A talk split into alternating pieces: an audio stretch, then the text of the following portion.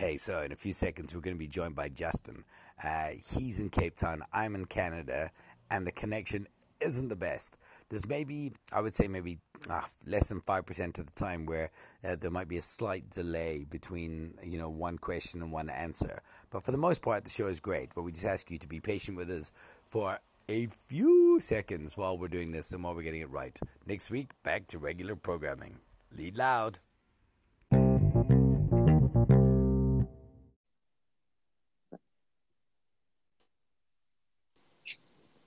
Hey, and welcome to the Lead Loud podcast. My name is Rich Mulholland. And I'm Justin King. So to to get started here, Rich, I think we we literally putting uh, Anchor to the test because we're virtually on opposite ends of the world right now trying to record this podcast. Yeah, using my uh, uh, Skyroam internet uh, Wi-Fi router because my Airbnb's uh, Wi-Fi went down this morning and it is actually surprisingly about 100 times better than than the call we just tried to have on WhatsApp. You know, that's it's it's really insane how well uh, this Anchor app does seem to work. In fact, uh, last week's episode I felt was better than previous ones where we sat opposite each other using a professional mic. Yeah. So anyway, well, we might future and sit, sit opposite each other, and hopefully there's not too much feedback in in our ears. Exactly. Right. So this week, well, let's let's start off. How has your your week been so far? I mean, you you're in Toronto at the moment, so literally on the other side of the of the world.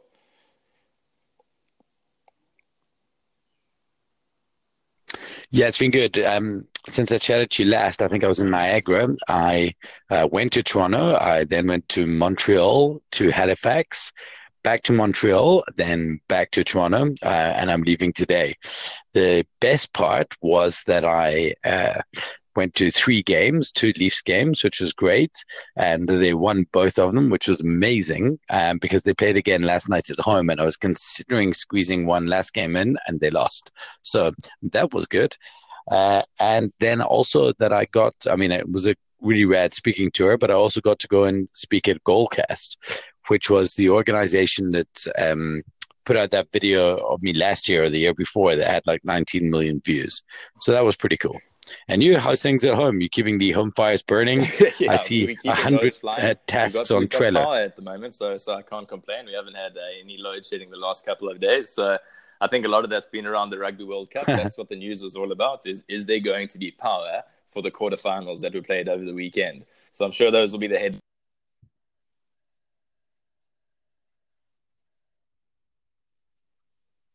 Wow. Phone call, hopefully. Fingers crossed. I should have put my phone in airplane mode. You still there? Yeah. We go. Sorry, we getting cut off there. Okay. A little bit delayed, but no, I can hear you now.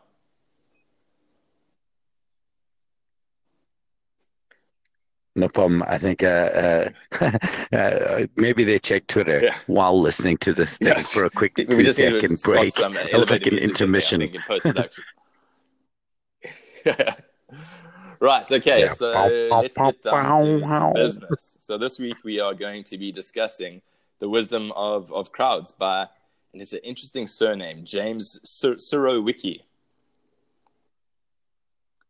Yeah. Yeah. So, yeah, there's a lot the of vowels of it, I mean, going on in that. Cover, yeah. But why the many are smarter than the few, and how collective wisdom shapes business, economies, societies, and nations. Published back in 2004. Uh, but uh, I think just to get started, it's a it's a book that that you know really well because you you've done a lot of talks and presenting on it before.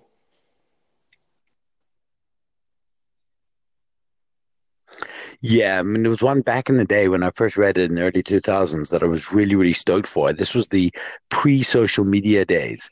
And there was the idea that the kind of the answer was in the crowds, that um, people were out there, and if you would poll things, it's funny that, um, that sorry, if you poll things, you'd get the answer you're looking for. Uh, it still holds true. The problem is that we're not getting full crowds nowadays. Uh, like on our social, from a social media point of view, what we're tending to hear from is a very vocal minority. So we think we're hearing from the crowd, but what we're hearing from is a faction of the crowd. So, so trickier in the social sense uh, for now. And I know uh, Wiki has has addressed this to some degree, yeah. but still on, some on really, really great and fascinating concepts. Sort of the other reason that that it's, I suppose, detrimental to this wisdom of the crowds concept is that in order for it to hold true, everybody's opinion needs to be very independent. There needs to be a diversity of opinion, and you need. And I think we we all get sucked into the social media right. um, snowball effect, where we we hear one thing. Um, and everyone kind of rallies towards that, and that becomes their opinion rather than formulating their own in their own mind. Yeah, it's an echo chamber now. It's um, our opinions have been served to us, not served from us. Yeah, yeah, that's definitely detrimental uh, and then the other to the thing, wisdom which of crowds. Which is vital, and it's it's the reason why it can't be applied to everything. Because I mean, you think, okay, well, the well, we've spoken about the the whole is greater than some of the parts. So if we were looking at taking the opinion of the whole crowd, then surely you could just apply it to anything and everything. But that also doesn't necessarily hold true. True, and one of the main reasons for that is there needs to be a, a an accurate method of aggregation so maybe to, to use a very, very simple uh, example, it's one that we haven't used in the talk, but it's one that, that the very first one shared in the book is, is apparently, or supposedly back in 1906, Sir Francis Galton was at a fair and there was a competition around guessing the weight of an ox correctly. And a, a whole bunch of people took a stab at, at, the, at the answer. And what Sir Francis Galton did was he took the total uh, guesses divided by the total, total number of entries, and that that answer apparently was within one gram of the of the uh, correct weight of the slaughtered ox. Actually, it was a, a dead guy. Um, so, so that's the, the foundation. That's the foundation of it. That was the, the start of the book, and, and well, the, the, the first example used, and a very very simple one. But it's just aggregating, and that's a very easy thing to aggregate. What else is crazy is almost always in the examples of the book, the crowd beats the best single guess. So it is the aggregate of the crowd that, that got so close. But often, um, as is the example, one of the, the examples of the book in the USS Scorpion, uh, which is a, one of the uh, concepts that we built the talk around, no one person came close but the average between yeah, yeah, the completely. different people and was do, very, very close. I don't want to use all the examples from the book because everyone must go and read it. I think it's a really good book, but I just want to mention this one because I really love it, and I, and it was a very different example for me. So, like the the example of the ox and the example of the USS Scorpion, those were kind of mathematical. So you could take the the various elements or the various guesses, um, guesstimates, and you could you could find the the median of all of those. Whereas they, the example of the of the Challenger disaster in 1986, which uh, blew up shortly after takeoff, and I think there were about seven seven uh, people, astronauts that that died in that disaster. But what happened there was very shortly after the accident, there were four main contractors um, involved in that in that launch in that uh, whole project, and they saw their stocks starting to decrease rapidly shortly after the after this um, accident, this event. And interestingly, of those four, three of them fell by 3%. Their stock prices fell by 3%. And the fourth one by 12%. And that was immediately after this accident. And f- six months later, after all the investigations had been done and they, and they found what the actual problem was, the, the business or the supplier whose stock had fallen by six, uh, about 12% was indeed the one who was most responsible or responsible for, for the accident happening. So, very quickly, somehow, the market yeah, but the market had figured that out the fateful immediately after after the accident had happened, which I found was was very interesting. Yeah, I mean that one was crazy to me because it because they even lacked the information. Like I, I, I that I remember even reading that example, thinking, but there was no data points. That was it was like purely a guess, and yet they still got it right. So, so you know, it, it becomes like magic there. Uh, one of the other examples, I guess, that we use in the talk, you know, when when writing the talks, we always try and find um, examples that people can relate to, and it's basically the Who Wants to Be a Millionaire that uh, the audience basically always beats the friend. You know the the accuracy of the audience versus the accuracy of the phone a friend, even when the phone a friend is an expert. And I mean, the book is just full, full, full of these examples.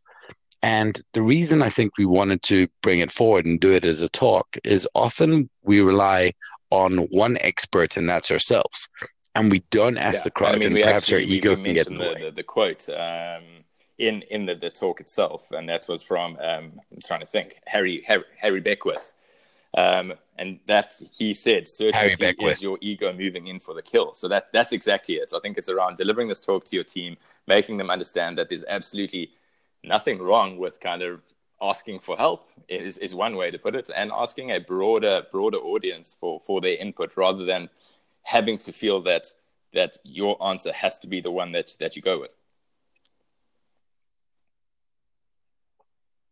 Yeah, I mean, some of the principles they speak about, though, I guess, do, and and you know, this comes across, but uh, is that the larger the pool, the better it is, and the more diverse the pool, the better it is. So, putting out there and asking and learning, and you know, uh, from a from a broad a group of opinion and people is, is a really, really great thing. Now, incidentally, this is all stuff that you'll pick up from even just a coaching video. Like the that that video will take you through those principles and and the big po- concepts that you can Which share. Video was that? Sorry, I'm we breaking up here a little. Yeah, yeah, abs- absolutely, uh, absolutely the, worth, the coaching worth watching video. and and sharing in itself. Um, I've also added a, a link to uh, James Surowiecki's uh, TED talk that he did, um, which he unpacks a lot of this as well. So that will also be uh, interesting watching. Awesome, awesome. So, and all of that will be on the uh, Wisdom of uh, Crouch page, the, right? The what did we call parts. this talk? Um, and that's that's really really around the whole is greater than the sum of its parts. Great.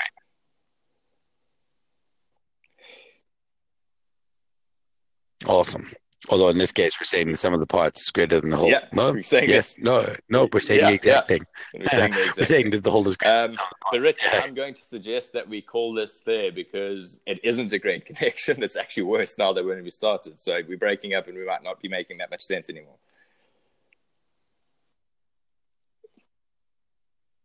Okay, great.